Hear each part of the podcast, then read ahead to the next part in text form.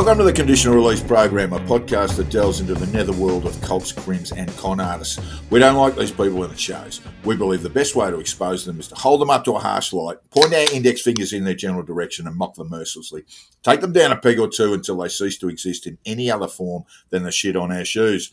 I'm Jack the Insider, otherwise known as Peter Hoysted for tax purposes. And I'm Joel Hill, and today on the Conditional Release program, we'll ponder the Greek alphabet and ask if 24 letters is going to be quite enough for this pandemic. Mm, and we'll ask the hard questions on why not one, but two letters of said Greek alphabet have been jumped before landing on the 15th. Omicron. Mm. What's wrong with new? Pronounced knee, as in the Knights of Knee, which would have been tremendous. Just quietly, Knee. just everyone going around going knee, knee, Knee, knee, and getting sick as a result. It actually plays out. Oh, Z.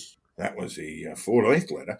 Would it have angered a certain general secretary of a certain communist party already What? likened to a certain cuddly Disney character? Uh, I think we should name names, Jack. We will name names, but we won't now because there's no time. No time for names, no time to discuss the intricacies of viral nomenclature, but we will later. And we'll have all your conditional release program favourites. The Week in Pete Evans, always huge. Huge. Which a black pill fuckwit said that, and Joel will be mocking the dead in famous last words. Well, we should have got vaccinated, Herman. Fucking hell. Not go. my fault. And speaking of names, it's a big shout out to our new patrons, extra special lovers of the program, if not hideously fixated on us, stalking us, tracking us down, following our every move until one day they snap and it all ends in hail of gunfire. Yeah, that's right. It's a big thanks to Captain Fantastic, Leone, Lloyd, and Yakov, who's a lifer. Thanks, for buddy. Joining up over the past week. Thanks very much, all you, of mate. you guys. But we can't name the names must be named, including Yeah, a yet, Disney teddy that could easily be cast as a Bond villain intent on global conquest through an enslaved population, propping up a campaign of economic imperialism aided by sketchy currency manipulation. But we can't do that now because we've got to keep moving. Yeah, got to keep moving. It's been a Pete Evans kind of week. By that I mean fucking huge. Huge. So let's get the ball rolling on another huge week on the fringes with the conditional release program's weekly news.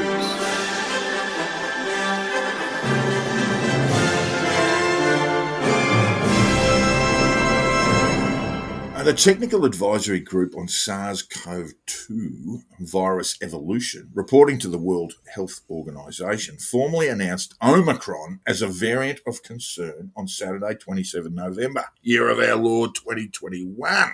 Possibly the most annoying thing about Omicron is that it happens to be an anagram of moronic. Anti vaxxers absolutely love anagrams. They Oh, find yeah, hidden meaning do. in absolutely everything. The symbolism will be their downfall, blah, blah, fucking blah. The meme I saw this on said that they are laughing at us again. Just so you know, whenever they say they, they Yeah. are totally referring to the Jews. Anyway, keep going. Yeah, well, the first thing to say, it shouldn't matter, but these things have a way of rapidly escalating into prejudice, just Mhm. like you've just pointed out there, Joel, is that the variant did not begin in South Africa. And no one is quite sure where it, where it has come from, but it has been found, according to reports, in places far away as, or far apart as Belgium and New Zealand, which may or may not be correct. I Who fucking heard knows? haven't heard the New Zealand one confirmed. Uh, there are reports, of course, uh, of uh, of uh, Omicron appearing in Sydney. Ugh. Uh, it was South Africa's highly qualified and experienced people in epidemiology who first isolated the virus and measured its infectiousness across its population. And South Africa has a long history in dealing with pandemics, including AIDS and Ebola. They're up to speed on this stuff as well as any country in the world is. Yeah, I think it's incredibly important to say this because people see this as some sort of developing country making Yeah. some sort of fuck up. And the real fuck up is if they don't detect the variant. Mm. The South Africans have their issues, oh, you know, socioeconomic, political. There's all sorts of shit going on do, there. right. But their germ trackers are world class, and they did a bloody good job of isolating this. We should not be shitting on them for it. Yeah, look, here's what the World Health Organization had to say. The B11529 variant was first reported to the World Health Organization from South Africa on uh, 24 November 2021.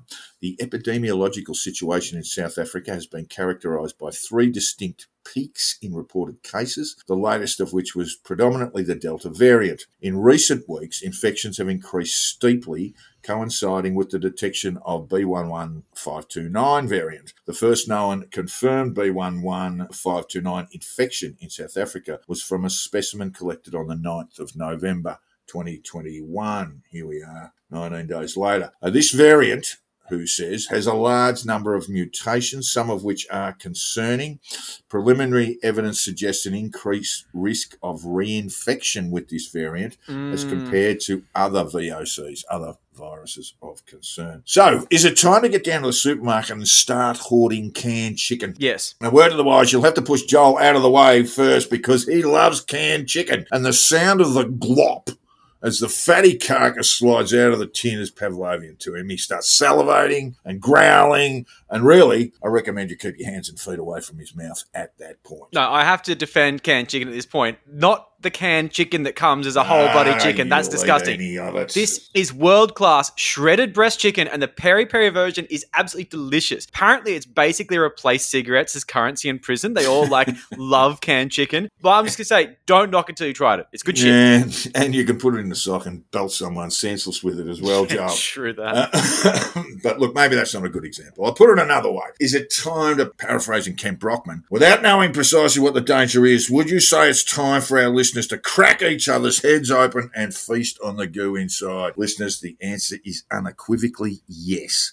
But that's only because feasting on brain goo is one of my favourite things. It actually tastes a lot like canned chicken, and the packaging is eerily similar. You have to crack it open and get, get to the contents. Now, the reality with Omicron is we don't know enough about it to make any steep calls just yet. The South African scenario shows it is likely to be more infectious than Delta, but it is worth noting the South African population has only 28% of its total population fully vaxxed. I'm just going to say right now, I haven't actually met a COVID variant that I've liked, so I'm not expecting much from this one. So far, none from however many. Yeah, just yeah. strike rates low. They're, not terribly nice. No. And vaccines may well be less effective to Omicron, as we found with Delta. We simply don't know yet how less effective the various available vaccines will be to it. There's some anecdotal evidence suggesting that those who have become infected were vaccinated, along with the Mm. unvaccinated. But let's wait on clinical data before cracking one another's skulls open and goo feasting. Just Yes. You know, just because Joe and I we really like that goo feasting. Oh, fuck it. Uh, the point is, and we can safely assume will remain, that with this new strain, as with Delta and the others before it, the best form of protection is vaccination. Did you hear that, plague rats? Your truculent trypanophobia is not only putting your own worthless lives at risk, but those of your friends, not that you have any outside of the movement anymore, your families and your communities. If there is a lesson here, it is never to get in the way of Joel in the canned chicken aisle at the Yeah. supermarket. I guarantee that is far more dangerous than Omicron. Yeah, I'm going to be honest with you. The Woolworths peri peri flavor is actually really hard to find right now. I've been to a few different supermarkets and it's just the sweet chili trash. You- the other ones like are just not even, they're not even good. They smell like rotten eggs. You like you like that whole chicken in a can. I Don't you get between me and peri peri. I've I, seen I it in will- your pantry. I will eat that if the fucking apocalypse comes, but I will definitely be stocked up on peri peri if I can. If you get in the way of me, I will take you out. And it's been a fuck of a time in the Northern Territory with the anti vaxxers making a bad situation worse by invading it with disinformation and very, very misguided offers for help. Or I'll just get in the car and come to the Northern Territory and you can all just be helped by me being there and telling you how vaccines are poison. They're going to help people. Fuck yeah, look, off. Wild stories of first Australians being restrained, held down, and vaccinated with some shuffled off into detention have been promoted by elements of Australia's freedom movement since the communities of Greater Katherine and Robinson River in the Northern Territory went into lockdown a fortnight ago. The Northern Territory and federal governments were, according to a spokesman from the original Sovereign Tribal Federation, Not good. Not Oh, good. God. Quote, forcing a genocidal bioweapon onto us. hmm In, in that Facebook video, the group circulated misinformation that the NT government was using foreign soldiers, foreign police, as well as local troops and local, local cops in acts of coercion. Yeah, on Facebook, Auntie June Mills from Larrakia Country Mm. was made homeless actually by the NT government for refusing the jab, and she was kicked out of her social housing, which is kind of bullshit. Let's face it. But let's, it that's a conversation rough. another day. But Yeah. she came out with a scathing attack on the government based on the type of hearsay and disinformation that I guess we're about to discuss. Yeah. In, in a moment. She made a very earnest retraction stating that she had received word from a reliable source that what she'd heard was actually not true and that ADF were helping, handing out aid, and that it was nothing like it was being reported by the usual liars and grifters. She's hmm. quite killed and she's deep in the movement, so you can see where she got this information from. You can see it all over her Facebook wall. But Yeah. despite that, her initial video spread like wildfire, and her attraction, yeah, not so much. She's homeless for refusing the vaccine. She's living in a fucking car, but she's got a GoFundMe page up. 570 bucks. Oh god. That shows you all these guys who've bought Aboriginal flags to take to protest. They've made their profile pictures on Facebook Aboriginal flags. Oh, we're, we're in solidarity. 570 gets, bucks. Monica got 300 grand in like four days, and Auntie June gets 570. That tells you all you need to know about how much they actually give a fuck about black people in Australia. I'm sorry. Yeah, there you go. In Sydney and Melbourne, elements of the freedom movement, including rally organisers, promoted the lies which have led to great distress and anxiety in Indigenous communities in the top end. Now, the original Sovereign Tribal Federation, we've touched on these guys uh, in Yeah. previous episodes. They scare me a bit. They do a bit. It's uh, an Indigenous subset group linked to former One Nation Senator Rodney Cullerton and his Mhm. subset political party, the Great Australia Party. They're actually in some form of loose coalition Yeah, it's an interesting thing. And Pete Evans kept on saying tribal people because he's just so fucking inept. Because he got pilled by the OSTF because he's like, oh my God, I think this Oh gives me God, lefty yeah, points. yeah. And it just came out so badly. They're involved in Nightcap, Mick McMurtry. There's a whole bunch of stuff. Honestly, one day I'll make an episode. I'll just get legal advice first because they it's, are. It's a really delicate. It's a really delicate situation. But uh, look, Canadian-based Rebel News fired up Ugh. on this, describing the 38 Indigenous Australians at the time taken to the quarantine facility at Howard Springs as having been rounded up by the ADF. Yeah. Well, that sort of language is not very helpful. That was uh, the byline on that piece, the, the first piece that was written. That was her name. What's her name? And Ellie Melly Marshall, whatever. Ah, is. yeah, Alexandra Marshall, that parasite. So that was really over the top. And there was a subsequent report with no byline, which I presume came from Harvey, which was a lot more tempered because, Mm, as I'll go on to explain, a number of Indigenous uh, uh, leaders in, in the NT jumped up and down and started telling these people to piss off and yeah. Take their fucking heads in. stupid grifts away. Yeah. Yeah, there was one more added on Thursday to the quarantine list. I think there's 39 now at uh, at Howard Springs. They've all tested positive to COVID 19. Yep. You know, the report went on, uh, this is the Rebel News report, went on, removing Indigenous people from their homes into an sick government operated facility, Mhm. into an government operated facility. Not a journalist. Ellie. Melly, not a journalist. Oh, that's Ellie. Not a, no, not a journalist has either. Been, has been branded as both disturbing and a violation of human rights, she Yeah. wrote. Branded by whom? You know, well, branded by Rebel News, of course. Yeah, you branded it. They did the branding. Yeah. It's like saying sources say you're the source. Like fuck off. And this is the first dedicated, Howard Springs is the first dedicated quarantine centre created by the Commonwealth with a lofty name, the Centre for National Reli- Resilience. Oh, that's pretty newspeaky. The Centre for National Resilience. I better say that again because there are others. There's uh, two in Queensland coming, one in Melbourne, uh, and they're also centres for national resilience. but Uh-huh. this is our first. It can quarantine up to 850 people in comfort. Each cabin has air conditioning, toilet and bathroom facilities. There's fresh food, meals prepared and delivered, delivered to rooms, high speed internet uh, at no charge, and Netflix and you know one or, one or two other creature comforts. And, and and many of Australia's Olympians were quarantined quarantined at Howard Springs. The misinformation is still out there, but fortunately, community leaders have largely stomped on it. Enter Alice Springs Deputy Mayor and contributor to the Australian, Jacinta Nampijinpa Price, and she said. People are being treated with respect, and nobody is being held down and forced to be given the COVID 19 vaccination. Nobody is being forced against their will. She said that in a, a video on her Facebook page. She went on to say, I have seen absurd allegations about this, uh, about a land grab and genocide. This is completely and utterly untrue. Likening it to stolen generations is an insult. Yes, it is. But like It they give a fuck. is. Everything's apartheid. Everything's the Holocaust. Yeah. Everything's stolen generations. These people they just hijack historical horrors and call them their own. Just they're the worst. Yes, well, as I say, we, we saw we saw Ellie Melly's report, and then the subsequent report in Rebel News was quite, uh, shall we say, a little bit guarded about its Yeah. claims. Let's face it, and Alexandra think- Marshall is not a fucking Black Lives Matter movement leader. She is someone who could not give a fuck about these people until it becomes something that gets her clicks. Yeah, that's exactly right. And of course, once Jacinta Price entered, entered into the uh, fray, uh, I think there was a lot of evidence that some of even the extreme right media reports had sort of backed off a bit. Yeah, once one of their own went into bat, they just went, oh, okay. But the most powerful voice was Indigenous health worker Luke Ellis, who had tested positive for COVID 19 and was one of those who had been rounded up, according to Melly,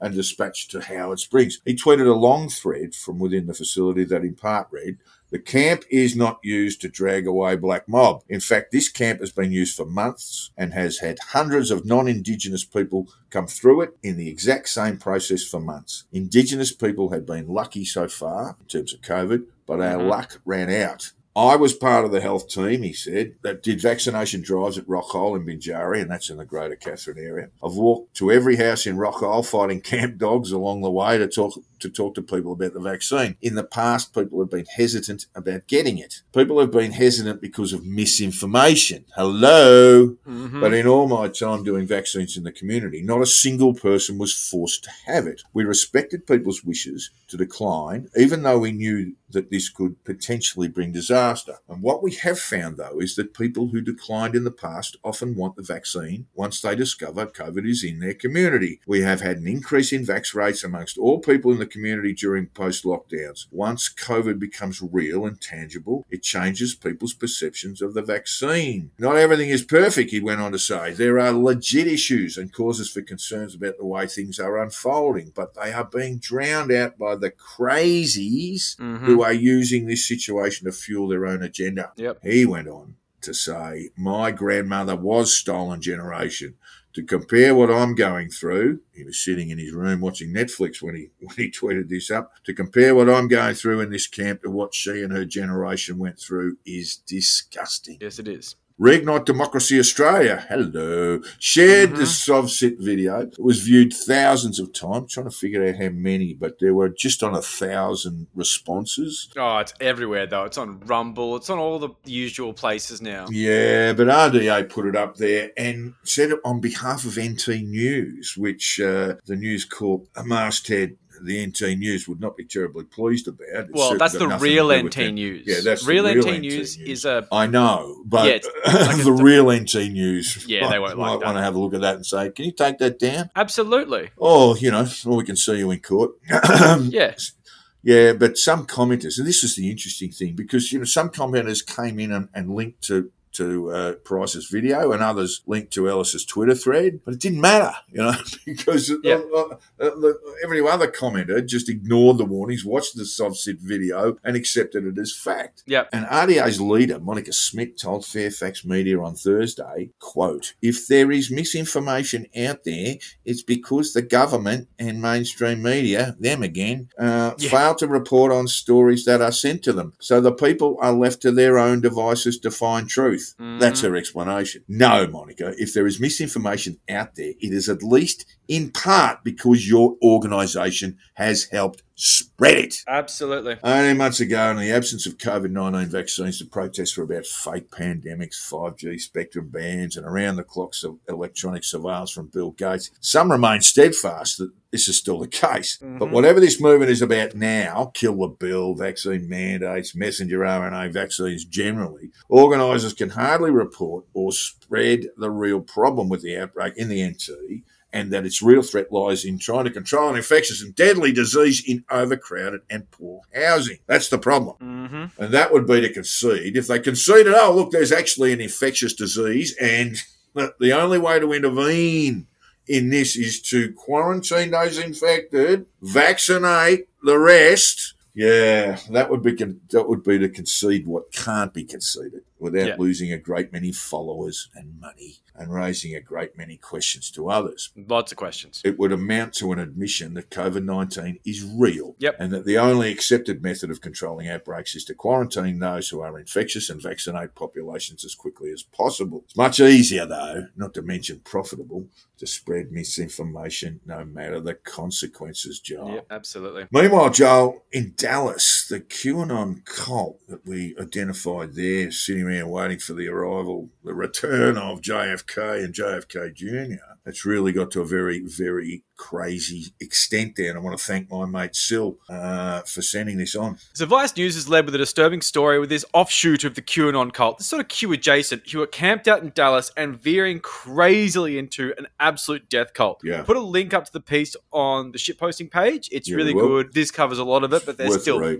Really left some out for brevity. The Condition Release Program reported on this lunacy a couple of weeks ago, and many others have as well. When this Q adjacent group, and this is why I'm saying Q adjacent, because it must be noted that Q actually said that JFK stuff is bullshit. But this group is assembled along this path where JFK was assassinated, and it's been predicted that either JFK or son JFK Jr., both really, really dead, would reanimate in front of the tinfoil hat wearing throng and smite all the deep state pedophiles or something along those lines. For starters, why would he come back to where he got shot? It seems Yeah. like a really like a Last triggering place. place. Last place, would he's to go. It's like Yeah. Jesus coming back and being like, That's where the bad thing happened. why are you wearing crosses? They upset me. That's that was such a bad time in my life. But otherwise, what's the actual end game? JFK Jr. comes back. He's like Trump's vice president or something. He- Something. what implements deep tax cuts for the rich and bans abortion? Like, what are you actually going for here? Once you it's not clear, is it? Yeah. it's like a dog chasing a car. When you catch it, what are you going to do with it? It's a car. You're a dog.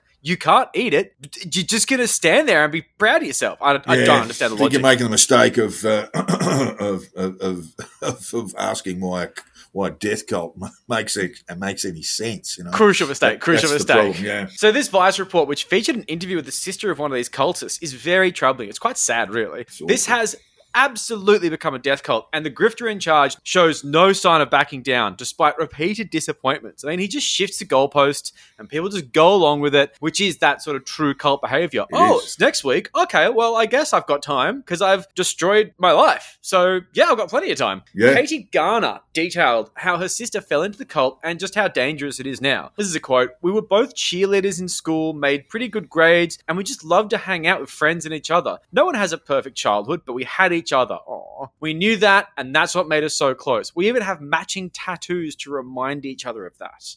That's what she told Vice News. So they both became nurses, and Garner's sister married a doctor and had three children. Perfect life. And then, around the time of the 2020 presidential election, Garner's sister started looking at some of the conspiracy theories swirling around oh, no. online about how former President Donald Trump lost the election and, you know, like it was all rigged and blah, blah, blah. And then she got led to those sort of QAnon circles and all just, you know, the usual trash. This is another quote. It took her th- about three months to become totally obsessed. That's all she would talk about. You would call her, and somehow the conversation would turn into how we live in a world with reptilians and how the Clintons are evil baby eaters. That's that follows the narrative. That's not. That's yeah. That is a normal QAnon conversation. That's pretty standard. That's pretty standard. Look, personally, I like talking about that, but look, that's just my weekends. Um, Yeah, then she found, to be fair, my 15 year old self would have been like, yeah, well, we do live with reptilians, and the Clintons do eat babies. What are you talking about?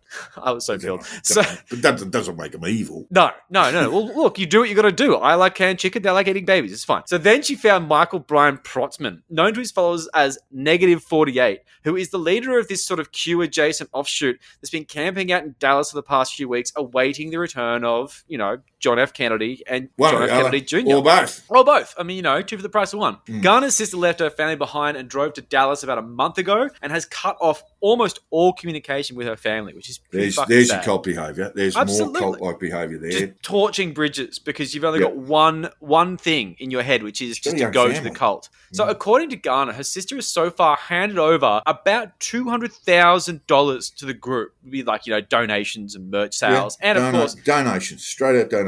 Apparently, She's yeah. been forced to drink this hydrogen peroxide solution, which would be miracle mineral solution, and taking bio pellets, whatever the fuck that is, to ward off COVID 19 and, you know, stay healthy, whatever that even means. Garner also claims that her phone calls and messages are being monitored. I don't know who they're being monitored by. This is just what Vice was reporting. But it sounds like that kind of cultish control. And she believes her sister is just never going to return, which is just crazy. This is another quote. She left her children for this and doesn't even care. She's missing birthdays and holidays for this. She truly believes this is all real and that we are the crazy ones for trying to get her to come home, but she won't. I don't believe she will ever come back from this, and we are in mourning. I mean, she's speaking about her sister like she's dead, which Yeah. is just so fucking awful. It's awful. So Garner's sister was one of the hundreds of people who initially traveled to Dallas to see the JFK reappearance on November the 2nd. And there were quite a few of them. You know, Yeah. they're having a bit of a weird street party. But When that didn't happen, didn't goalposts happen. shifted again, and Protzman convinced dozens of people that if they kept waiting, something will happen. So a few of them went home, but a lot of them stayed.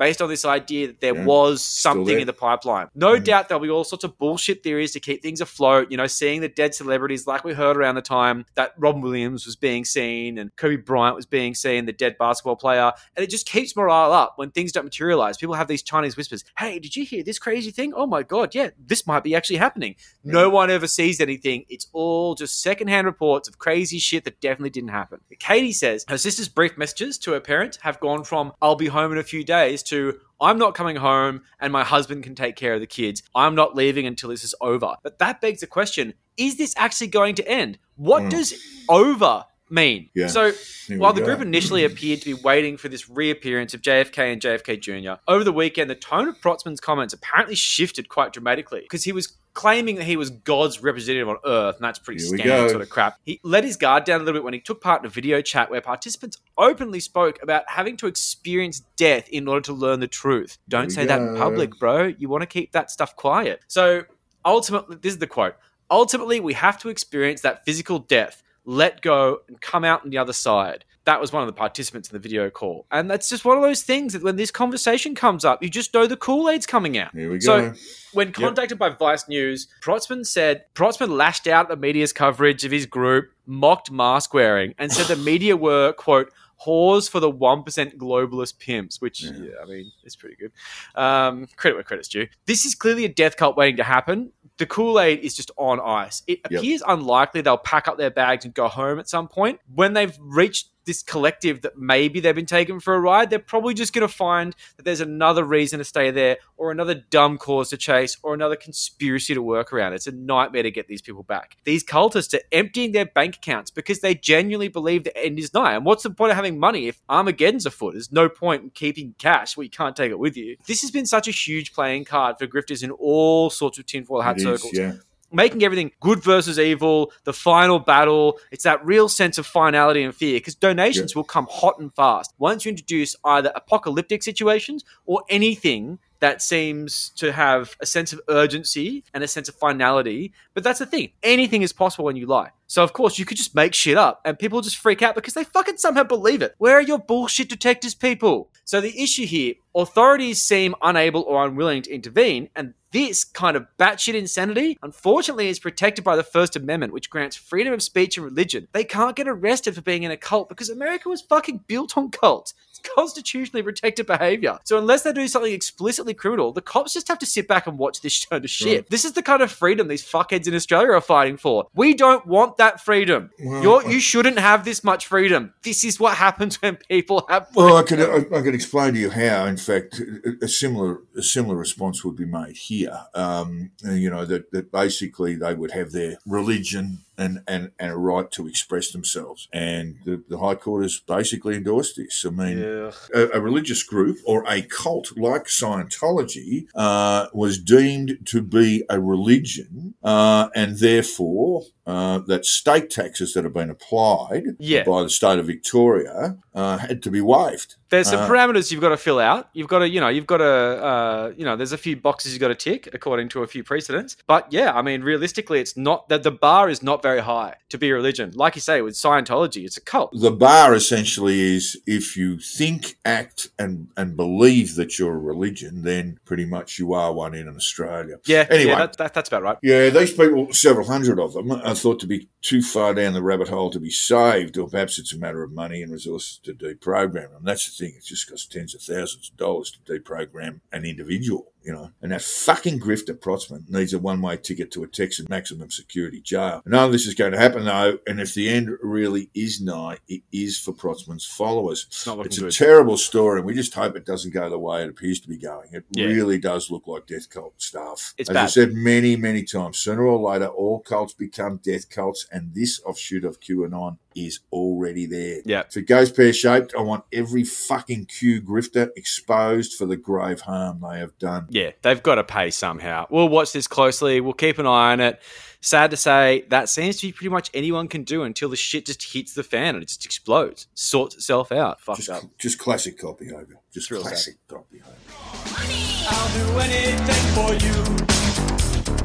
Money. Just tell me what you want me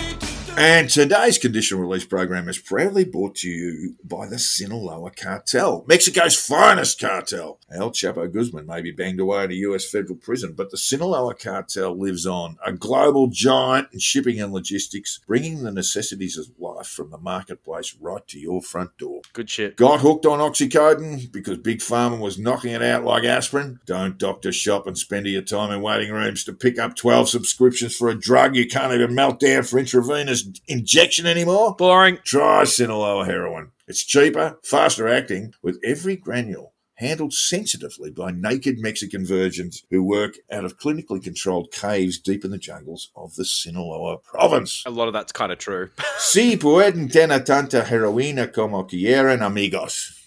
Your heroin is ready, muchachos. Hey. Mi casa es su casa home. My heroin crack den. A su heroin crack den.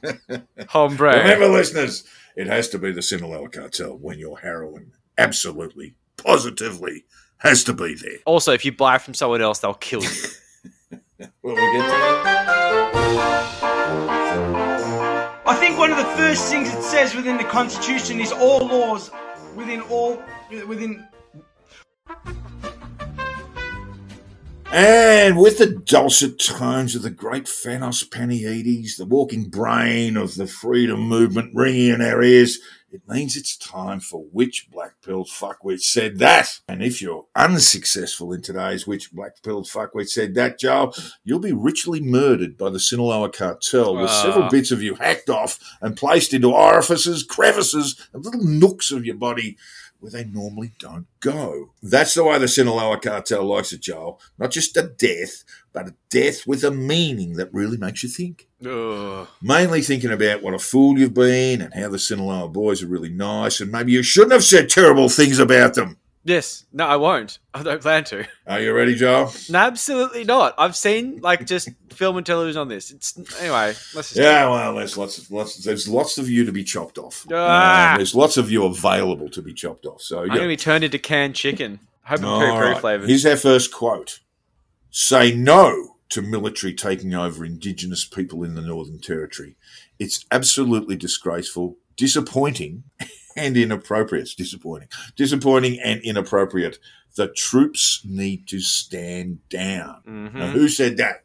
Was it Putin's man in Oz, owner of the rudest melon in Australia? Oh, I've never seen just? one ruder. Ooh, it's a beauty. The Aussie Cossack, Simeon Boykov. He has. You can see he's clearly got like a strong hairline, but he still shaves his head bald. What a fucking ingrate! Do you want to swap hair, you asshole? Or was it President for life? Well, not his life, but definitely yours. General Secretary of the Chinese Politburo, Cuddly Xi Jinping. yeah, Winnie the Pooh Bear, Winnie the Pooh Bear. Or was it Australia's favourite SovCit? Is he having a party or is he kicking back at his place having a quiet one on a Saturday night? Crusher of cockery and creditors, Rod Culleton?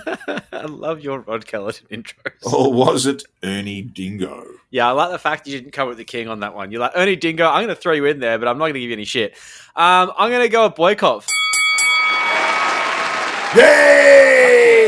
Joe. See- Excellent work. I got that because he loves saying things like disgraceful. He's got a real thing about that. These are the sort of things that like yeah, disappointing, disappointed. Inappropriate. disappointed. Yeah, That's inappropriate. And of course, we threw Ernie Dingo in there because Ernie was uh, talking truth uh, about uh, the situation in the NT. Yep. and got absolutely well. He didn't he- Harassed. he- he- yeah, he just got harassed, and he was threats. actually called a racist. He was actually called a racist by the pilled units uh, Uh, he- on he social called them media. fucktards and then Good on left you, annoyed Ernie. by the use of tard, but he just went, you know what? They are fucktards. Fuck yeah, you. I know. Not interested in your bullshit. He said, he said, "Big fuck you to them." And I'm just, and I'm Ernie Dingo. Ernie. Don't, don't you fuck with me. And like, and I must say, look, fucktard's not exactly my favorite expression. It's kind of ableist, but at the same time, I just defer to Ernie Dingo because it's Ernie Dingo. I can't, Yes. I can't go at the king. I just, Yeah. there's no way. Yeah, you like fucktard? I like he did good fucktard work. He did you. good work during this week. All right, John. Well, that's very good.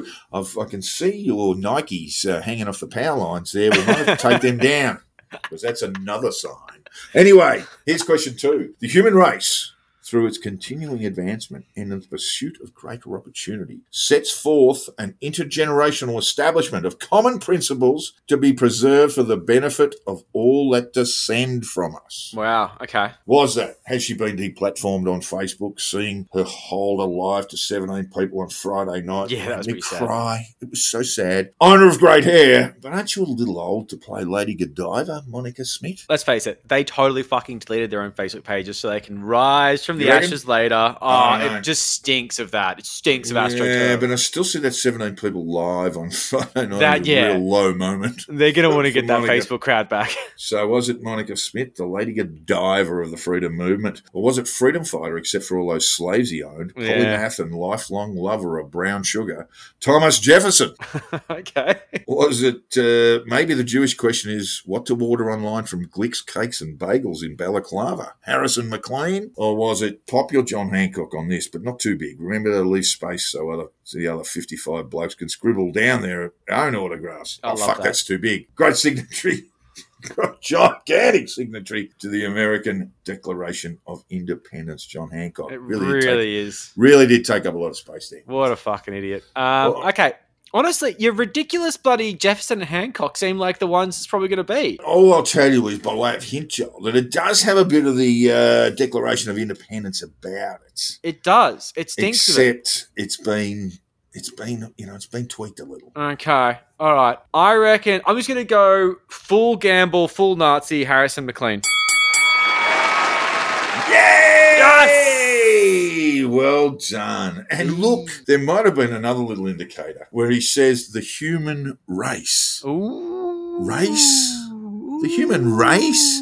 Why not just say humanity there? You know, I mean, there's, there are easy ways to express yourself there, but he, yeah, he's looking through that prism, isn't he? And Yep. all he can see is race. Yep, he certainly can. They does- with the bet she uh, doesn't get down three Glick's. parentheses. Bet she's not one of uh, Glick's cakes and bagels in Balaclava best customer. I'll tell you that right now. Yeah, I can imagine. Who do wonderful work, by the way. Wonderful. imagine. Yeah, three parentheses all over. Oh, there's a whole there's a whole lot of Glicks throughout uh, Melbourne and Sydney, uh, and they do wunderbar work. Ah. All right, so you're looking fantastic. I'll just go and get my daughter to go and fish those runners off the uh, off the power lines because you're looking pretty safe here. Yeah. And this is question three: the experts skipping the Z variant name in the Greek alphabet, so not to offend the country that started this, China flu. sums this entire thing up perfectly. It can't be topped. It can be topped. I'm just going to say that. There's It so much topped. more. Yeah, there's there's a lot of shit can be The topped. future is bright. And this is one of them. Yeah. so the experts skipping the Z variant name of the Greek alphabet, so not to offend the country that started this sums this sums this thing entirely up perfectly. It can't be topped. Was it subpar intellectual and sometime contributor to the Spectator Australia, the only magazine in circulation with more pages than it has readers? Stephen L. Miller.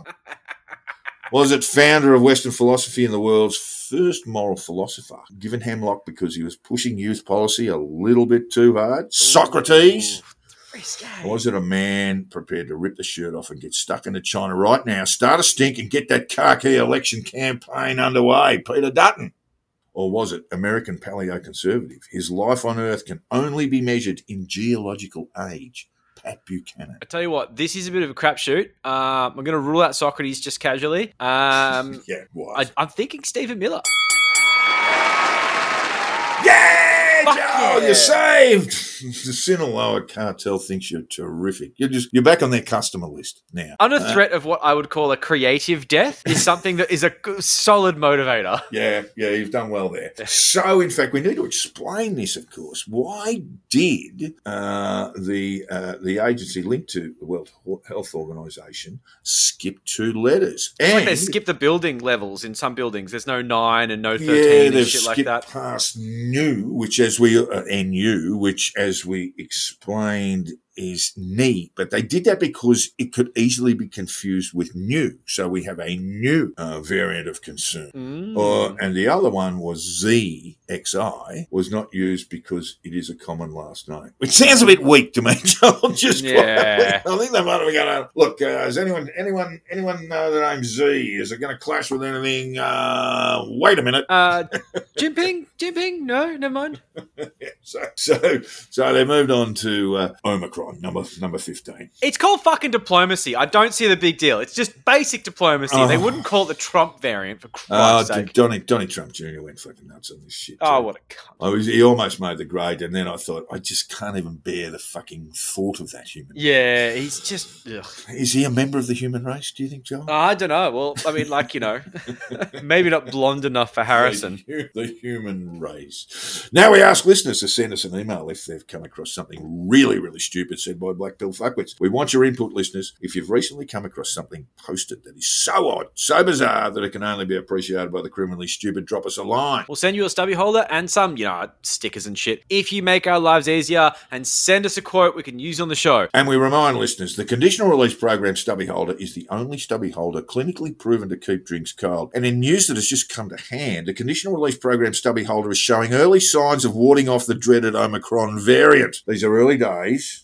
Want to promise anything just too much at the moment, but we're getting some very strong data from Botswana where Ah. users of the conditional release program stubby holder have stared down this ugly viral bastard and lived to tell the tale. Good work. It's looking good, but even if it falls flat, we'll still knock it out on a website to wellness fuck knuckles with more money than goddamn sense. Perfect plan. The conditional release program stubby holder. Is there anything it can't do? No, The answer think is, is objectively yes, but that's okay. Never mind. So if you want one without having to pay wellness prices for it, and believe me, they're very expensive, drop Very, us a line. expensive. Mark to the attention of Jack. Has to couch the goddamn Yes. thing so I don't see it because I'm the one who checks the email. I forward it to him. If you make an attachment, it's even better. The conditional release program at gmail.com.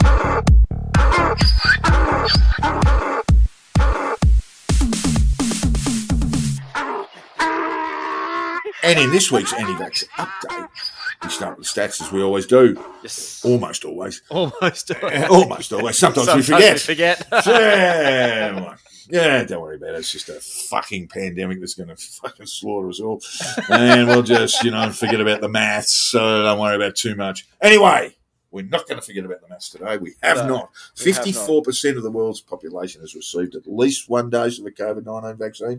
Good. 7.88 billion doses have been administered globally, and That's a few. 28.95 million are now being administered each day. That's actually tremendous, isn't it? You know, that's Mm. extraordinary achievement. I know we got a long way to go, but 7.88 billion doses. Yeah, what are a we lot. talking about? 20 months after this pandemic arose, without a vaccine available. It's Yeah. just astonishing. It Anyway, is crazy. the big crazy. problem is, and it's one of the reasons perhaps that we have Omicron on the on the books at the moment, is that only 5.7 of people in low income countries, basically, that's defined as the developing world, the old third world, sans without India, without taking India or China into account.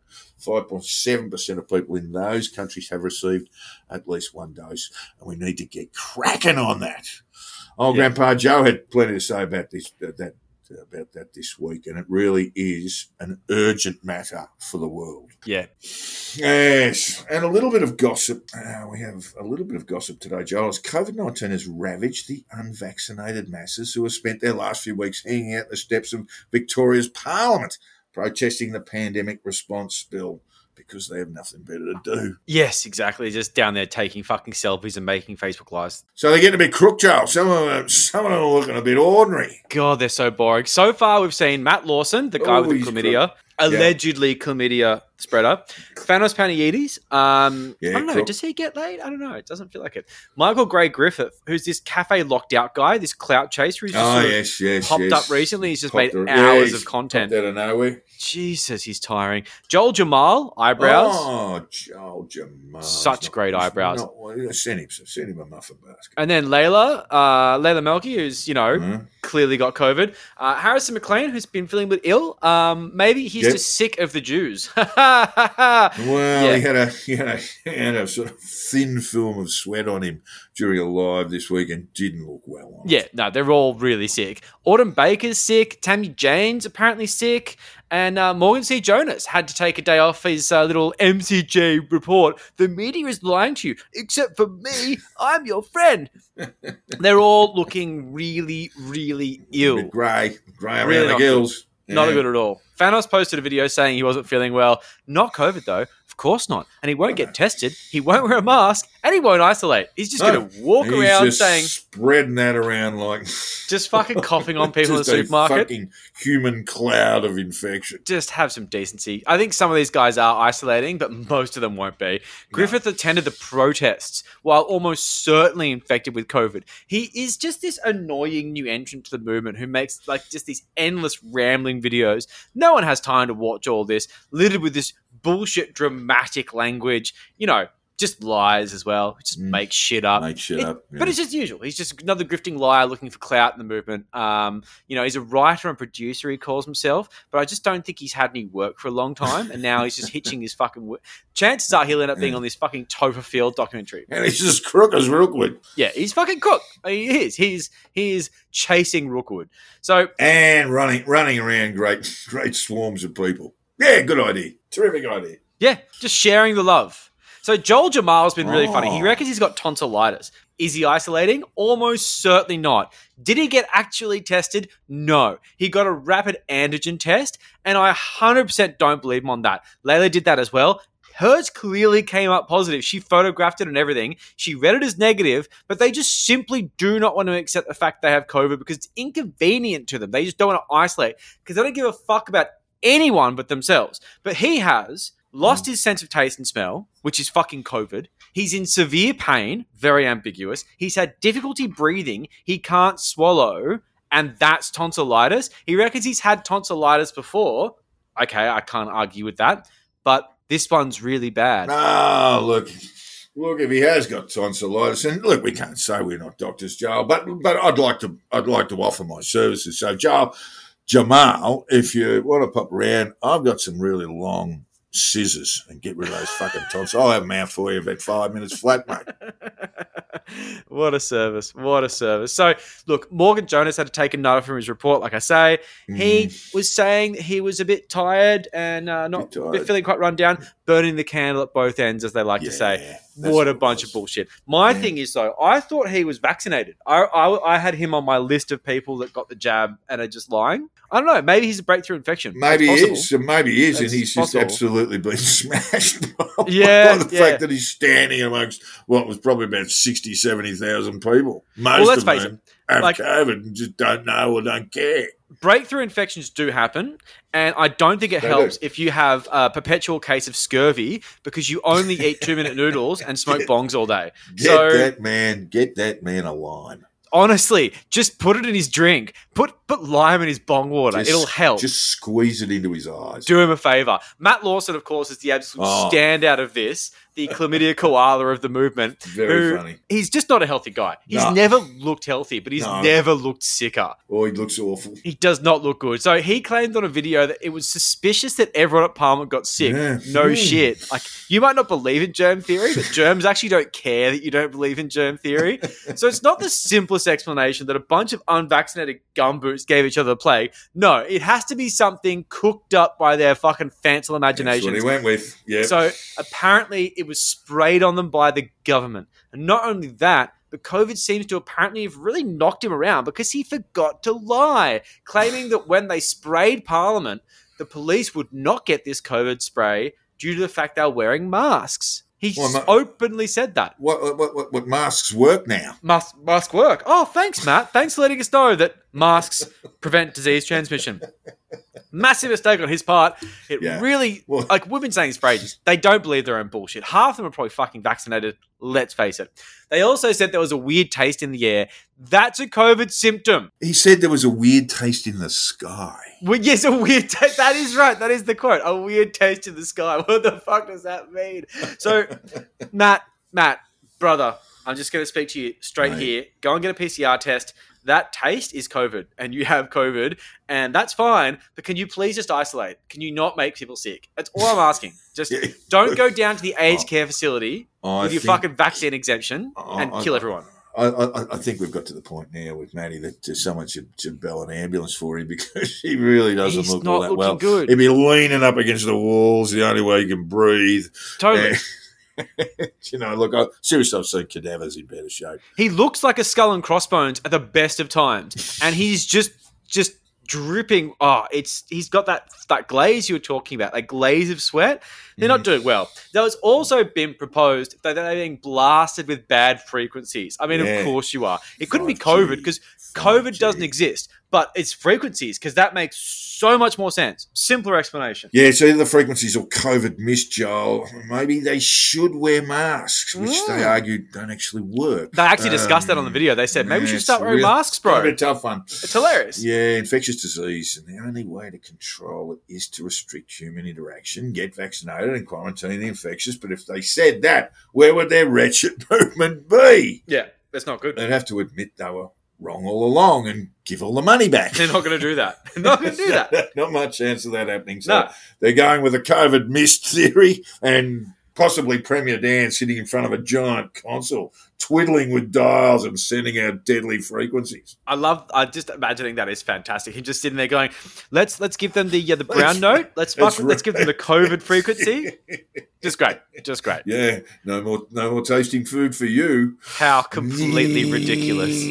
Yeah, So the clown's getting sick, but it's going to take one of them to die for anyone to give a fuck. Let's face it. Long COVID will be called, like I say, burning the candle at both ends. Oh, I've just been working too hard. I'm really fatigued. No, you have long COVID and you are fucked. Coughs will be smokers' coughs because they're all fucking smokers. They are terrified of the vaccine. They think it's a depopulation program and they just chug Marlboros like they're going out of fashion, these fucking morons. And of course, anyone hospitalized is almost certainly going to keep it a secret, despite the fact that being hospitalized is amazing content for anyone on social media.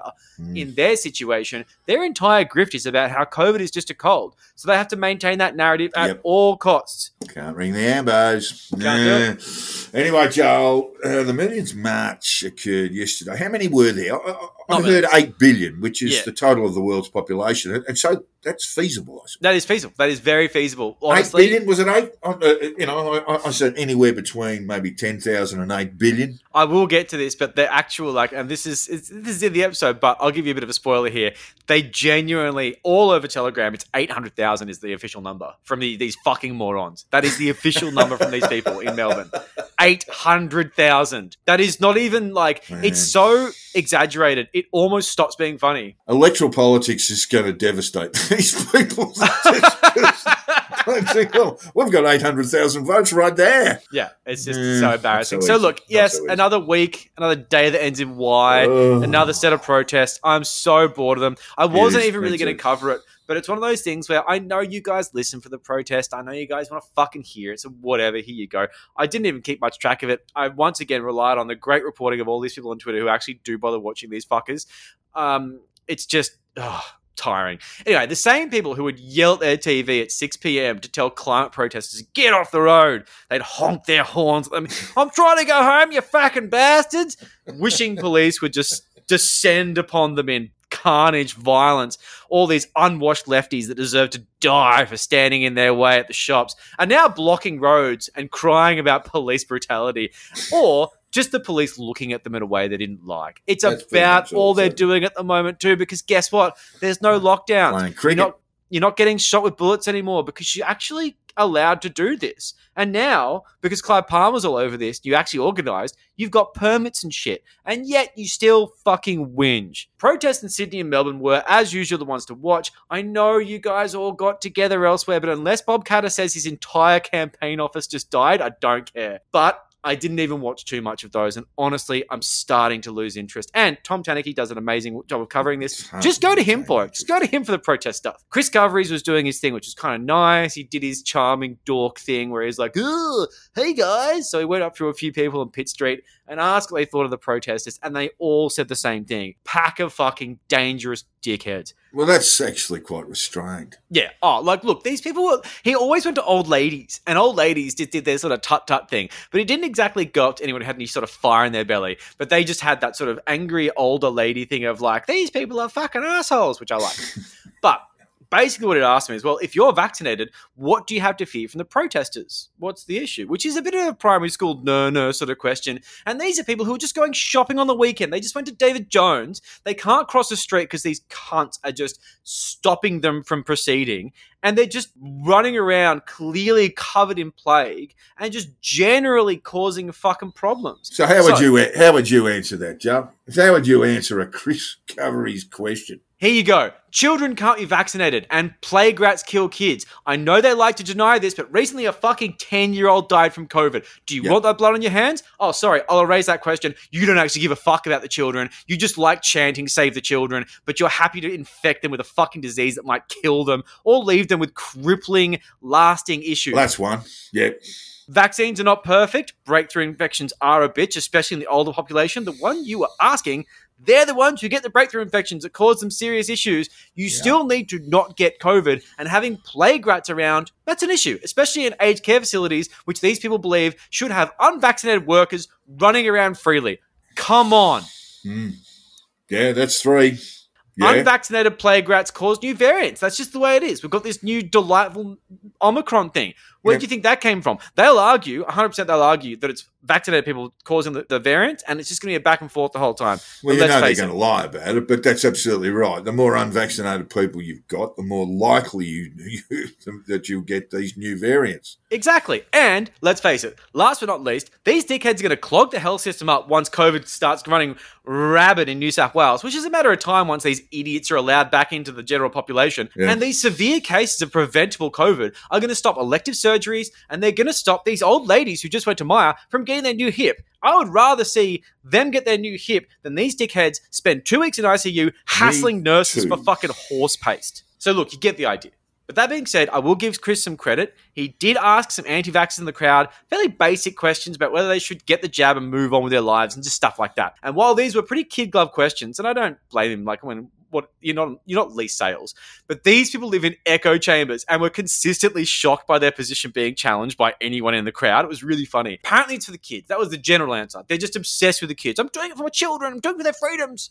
What does that even fucking mean? There's no, there's just no logic behind any of this. It's just children, and we're supposed to all go, yeah, children. Yeah, well, I mean, there's no logic behind it, but but this is this is the constant cry, right? I mean, this is the we're doing this for the next generation. Yeah, right? but it's always their kids too. It's not like the next generation of people that they don't know. It's only people like they immediately know in their family because it's all about them. It's very funny. yeah, I know. So in Yeah. Melbourne, the police estimate was about 20,000 people, and that's really not bad. It's not as many as last week number. by a long stretch. I still think that last week was around 50. Other people are saying 100. I just don't believe that. Either way, that's really big, and it was a one week gap. Other people have other shit to do. You know, fair enough. Now, as we discussed before, it would not be an anti vax protest without wild and hilarious claims about overblown crowd numbers. As I said, the one that I've really latched onto is the 800k one, which is all over RDA, all over the usual places. I didn't actually see too much. It was kind of hard. I checked today. It's really hard to look things up. I was looking up numbers and things. Monica actually went into a helicopter to get accurate numbers for the crowd, but then just basically posted a couple of photos and didn't say anything. You know why? Because it wasn't 800,000. You didn't need a helicopter, Monica. All you need is your cooked followers to just randomly say 800,000. Why? I don't know. It just sounds impressive. Well, look, maybe it just you know they're, they're getting these big numbers. Perhaps not eight hundred thousand, but Perhaps. they're still getting these big numbers because They're another, big numbers. another another lovely spring day in Melbourne. Yesterday. It was gorgeous be- down there, Much better than Sydney. Sydney Ugh. was wet and miserable. Gross. Springtime, springtime for Hitler. Maybe. it actually really was. We'll get to the Nazis in a second. oh, good. So the crowd was suddenly littered with Aboriginal flags. Now they have started this whole disinformation campaign about the NT. I'm hoping that maybe these guys start pointing their infinite amount of spare time toward maybe stopping the Indue card, No, maybe no, Black no. Lives They're not doing Matter, you know, They're Black Lives in that. custody. Like, no, no, we're not going. No, no, no. They don't give a No. fuck about mob issues. This is just pure opportunism from opportunistic parasites.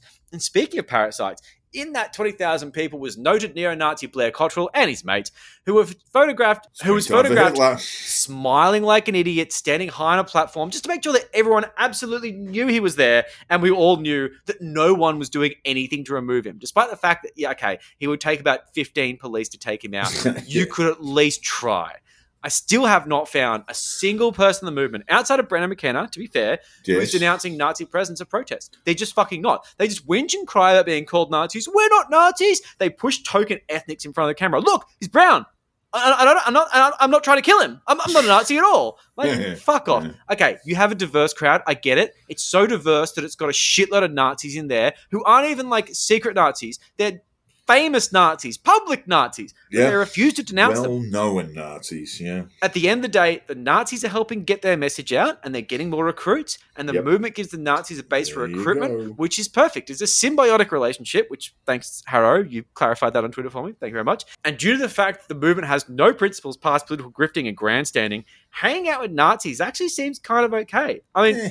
look, if they Yeah. do kick Blair and his mates out at the next rally, you know, Neil Erikson, fucking, you know, all those dicks, and ask people with anti Semitic signs to leave, I'll pay it. I will give them some respect for that. And Tom Tanuki said something similar. But they But don't it's do almost it. too late. They never do. They never do, and I don't think they will. And even if they do, like it just it just feels like it's like making up for something at this point because it's like they've had a long time to do this because they've been there for quite some time. So along with being completely okay with Nazis, the peaceful protest movement also brought in the riffraff, which is inevitable in these numbers. The Prime Task Force. What was the task force in New South Wales for the protesters? I can't remember, like Operation Sugar Dick or something. It was really bad. It was just like This a is- really shit This name. is the prime The time. Prime Task Force sounds way cooler. They are looking into some acts of violence and vandalism from a few scallywags on the day. And look, I will absolutely admit, like I say, it is inevitable with a big number. You're going to get a few fuckwits. This is not unique to the movement. Any right. protest with this mm, many people it's is going to get a few fuckwits. But what is with Melbourne and flares? There was just more flares. It's a weird Melbourne thing. Like you guys go to soccer, flares. You go to a protest, flares. You have a Oh. birthday, flares. Imagine gender reveal parties. Like how annoying. Flares, yeah. They Just even shot one up. toward cops. What? Ooh, don't do that. Don't do that. Don't Police do don't like that. Police just don't like that. And apparently, several cars were damaged. I saw the word destroyed. I reckon that's a bit of an exaggeration because let's face it, what are you going to do? Like punch a car and destroy it? This isn't the bonus level on Street Fighter. it's just not how it works. You can't destroy a car by just punching it, except on Street Fighter. Yeah, but- Um, Yeah, but why? Why? Why punch a car? yeah, I mean, it's, it's, you know, it's going to be pretty unforgiving on the on the knuckles as well. But oh, totally. Yeah, it's, but, it's but why are we punching cars? I mean, Uh, why are we so angry that, that we've got to punch a car? one of them had an extendable baton, which was interesting. So they had an extendable baton. And they were whacking cars with it somehow, and Mm. appa- and uh, yeah, That's and like it, nice. it's ridiculous. So my favorite bit, this is my highlights reel here This from was- Melbourne, was later in the day when Jackie Dundee, who is like the massive SovCit law constitutional scholar of the movement, and believe me, her, she, she's not. She's trying to do this whole SovCit law lecture to what ended up being a very bored crowd. Boring. Occasionally, she would say some sort of keyword to rile up the punters, but even her objectively incorrect and just completely inflammatory interpretation of Section 5123A about the conscription of medical workers, which is just completely nothing to do with vac- mandatory It's- vaccination. It's, not just not relevant. Yeah. It's not. It's been tested in Kassam and it failed. And her bizarre explanation of why the Biosecurity Act is inconsistent with public health orders under Section 109 of the Constitution, it doesn't cut the mustard with the crowd. People on Telegram are reporting that huge swathes of the crowd were Oh leaving God. during her speech Yeah. because it is objectively boring.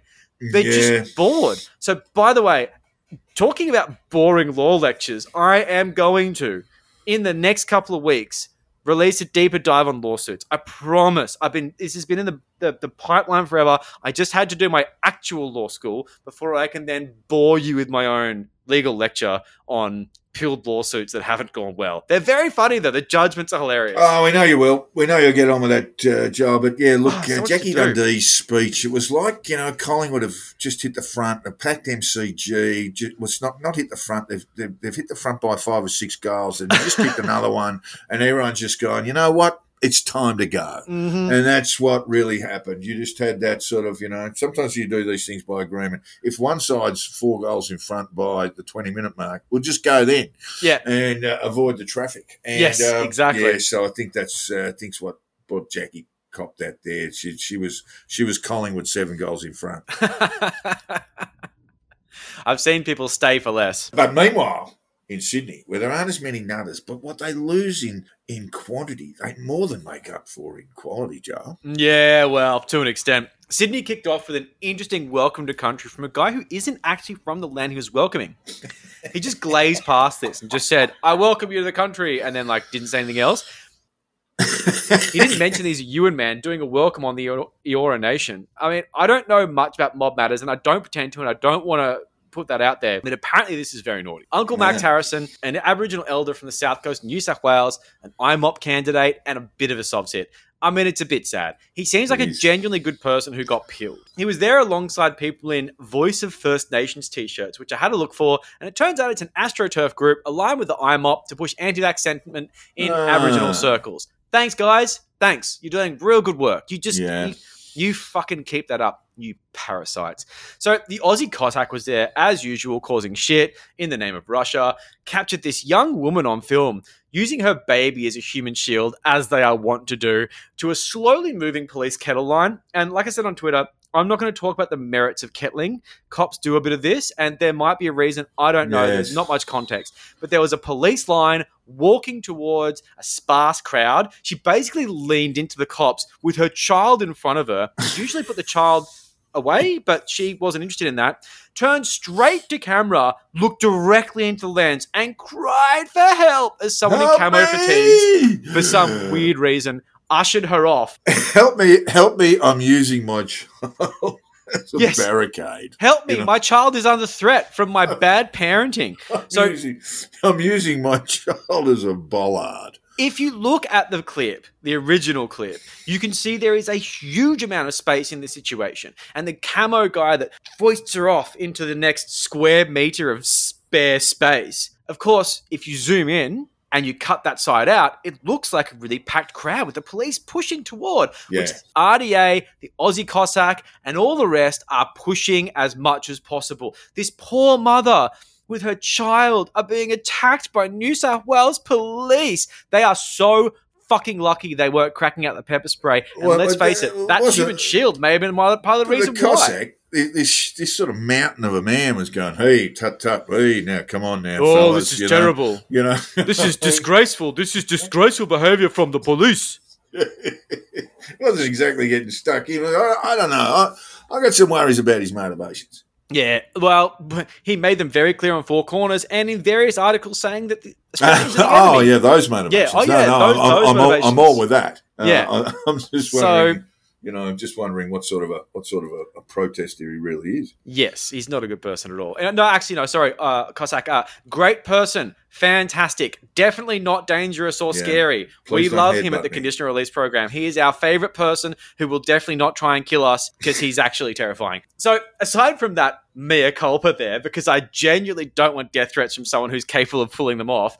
Craig Kelly spoke on the very nice stage they'd made there. It was really quite nice. It was fucking professional, which is believed to be paid for by the UAP. And I don't know that. That's hearsay Yeah, in exchange for the presence at the rally, basically legitimizing the UAP within the movement if you pay for a few things. And money talks, let's face it, especially with these people. Money money speaks fucking volumes with these people. yeah, yeah. Romeo George was MC, and he's a pretty good MC, I'll give him that. But he's so full of platitudes about love and light and bullshit. It's all just trite nonsense. This guy doesn't believe a fucking thing of it. He's an angry, angry man at heart, but he is a decent MC. Man, look, if I have a wedding, if I if I, if I ask Liz, yeah. one of the things I'll tell her, will you mm. marry me with Romeo George as his MC? That'll be the that'll be the caveat. And if she if she put your says hands no, together, ladies and gentlemen, for I'll- the oh. happy couple. it's not quite how he sounds. and, and now for the best fit, the crowd numbers. Let's face it, the Melbourne ones are really good. I like them, but these are actually quite good as well. This is the obsession of the movement. How many people showed up? It's all that matters. According to police, nine thousand, and that sounds about right. About just right. from what I saw, right. a little Maybe less 10. than last week at ten. You know, Yeah. fair enough. Yeah. about Organisers saying 150,000 people. That's just, it's just not. That was like the Iraq War protest, which is famously large, was around 150, I think. I just Mm. Yeah. stop doing that. So, and to close the anti-vaxxer update, I want to give a medal to Jacqui Lambie for her speech in Parliament for absolutely destroying Pauline Hanson. Done she good, gets it wrong hard. sometimes. She gets it right sometimes. This was a good one.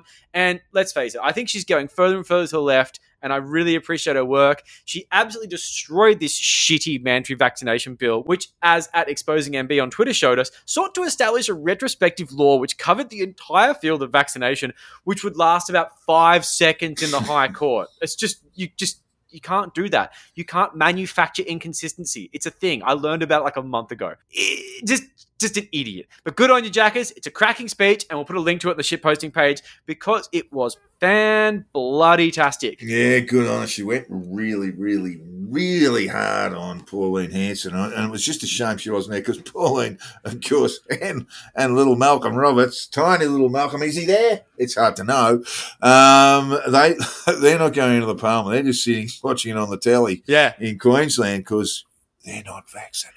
And it's worth watching the video and not listening to the uh, the audio because Pauline Hanson, you occasionally see her on the video, and it's just her Yeah. giant, terrifying face on this screen, The looking like something out of 1984. This, this scowl. She's just you a scary person. She's just a scary individual. Um, she really has no soul. Now, Joel, now, who has turned their toes up uh, and done the right thing for us for our famous last word segment? Imagine pain.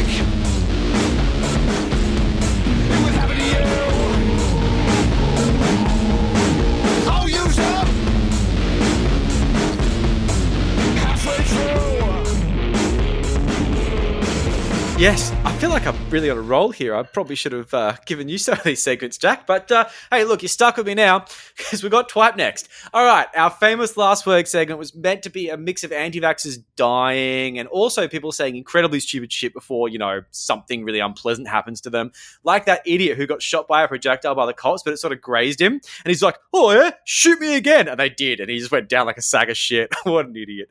So.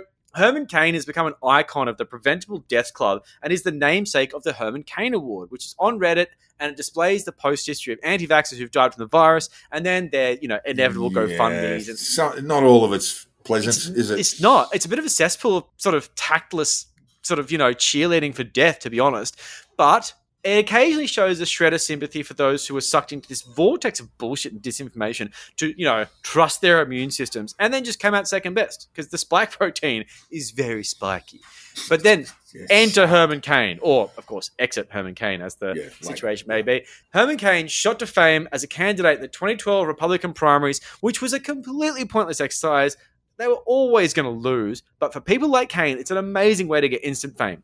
He Yeah. worked in fast food, not serving fast food, but heading up Burger King and Godfather's Pizza in the States with various roles in government and politics alongside. He was a busy guy. And after his failed candidacy, his speaking fees skyrocketed. It made his money just living off the fame, writing books, doing speaking terms, speaking circuits, and simply being that wacky candidate. You know, like they, they do conferences all the time.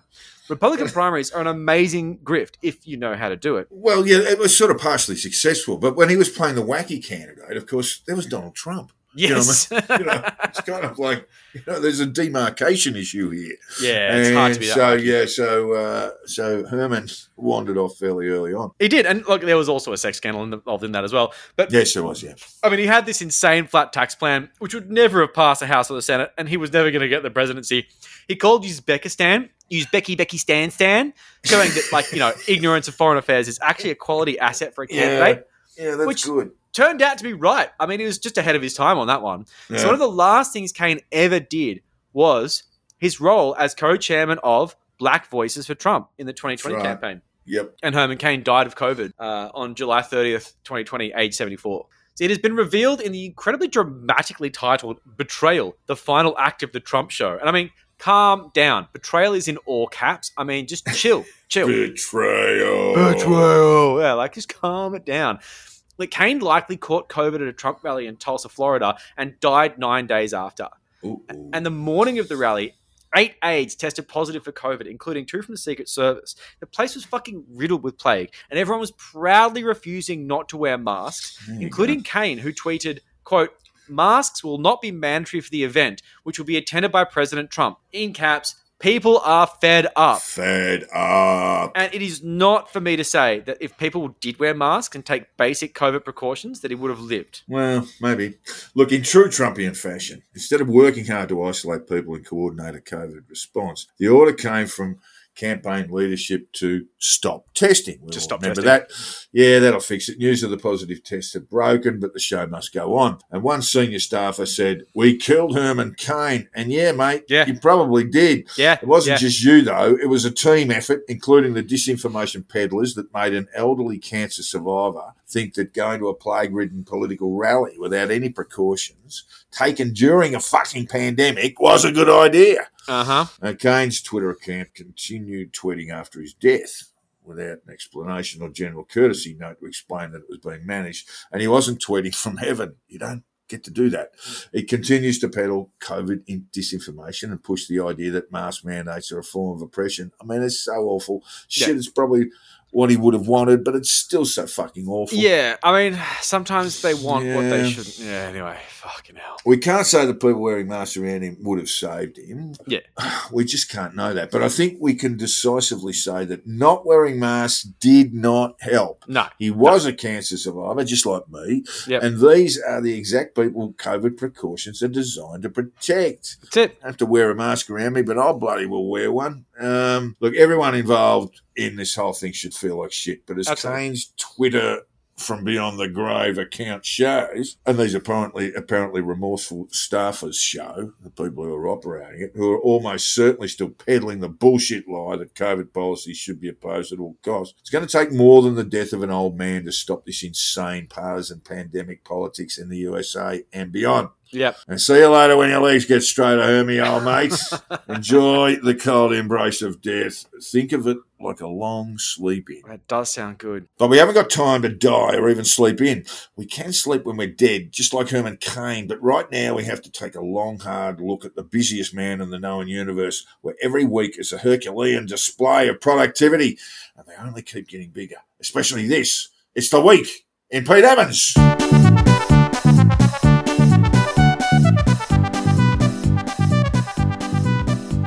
It has been a huge week in Pete Evans. Huge. So big, in fact, I couldn't possibly keep track of it. It's just, it's not job for one man. It's a job for several, and one of those men, not for yes, you, not for you. I mean, and, and possibly me too. Together, we might make one man job. one, yes, exactly, yes. Um, but I still don't think we'd be enough. The pair No. of us just keeping an eye on Pete, just No. how much he gets up to. It takes a village to raise an idiot. So Cam at Cam lives here on Twitter has done an amazing job of helping us out here He because does he, actually work. watches the shit that Pete pumps out. I mean, I just scrolled through his Telegram and hope I find something funny. The real gold is in the podcast and the mm. vodcast, which I absolutely will not be watching or listening to until the Patreon is about ten times what it is right now.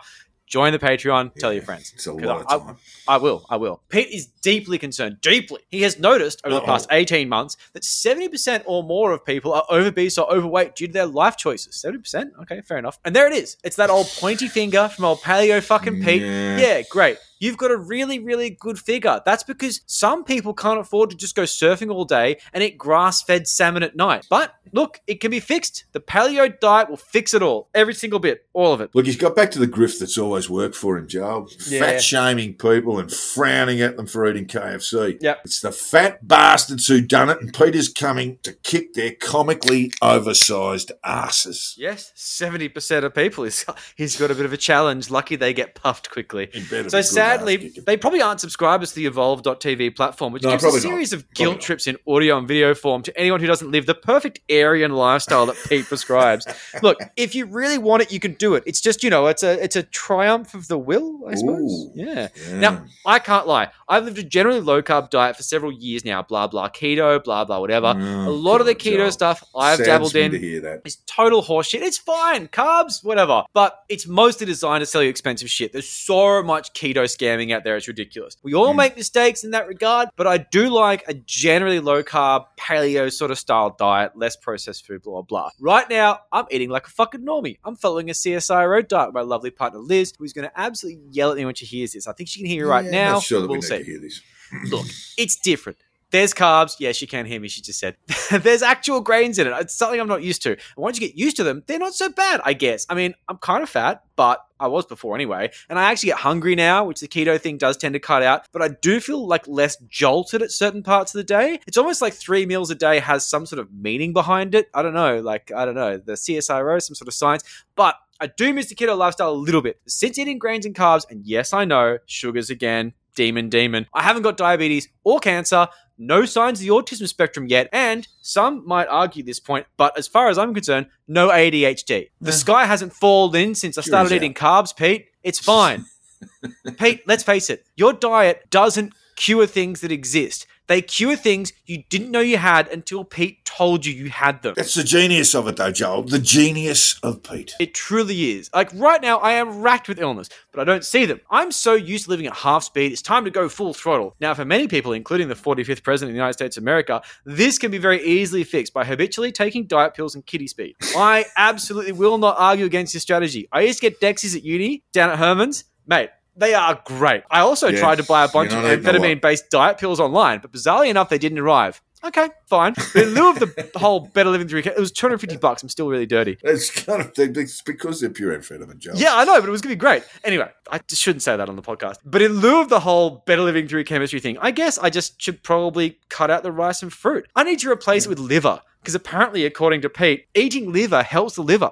That's just a galaxy brain take. And don't stop there, Care Bear. Eat the heart. Why? It helps the heart. How? I have no idea. Yeah. Pete, maybe we should too. all be just eating dicks. Oh, no, no specific reason. Just It's helping my dick. it, it- look, it needs all the help it can get. So, look, I don't mind the paleo diet. I've been doing the keto thing for a long time. And if you are epileptic, you suffer from, say, mitochondrial disorder, various autoimmune disorders, or type 2 diabetes, the ketogenic way of eating is actually medically great. There is science behind this that makes sense. It can really help. There's totally a basis for this. But that's not enough cookbooks sold. What's that, like 5 or 10% of the Yeah, population? That's nothing. a tiny market. So, Pete has to expand his horizons to all us boring, typical normies to boost his fucking numbers. Just eat some food, guys. Not too much, as little processed stuff as possible, and you'll be fine. Just never listen to some fuckhead with skin in the game. They want your money, and they're often very good at getting it. Oh, Pete's tremendous. Tremendous.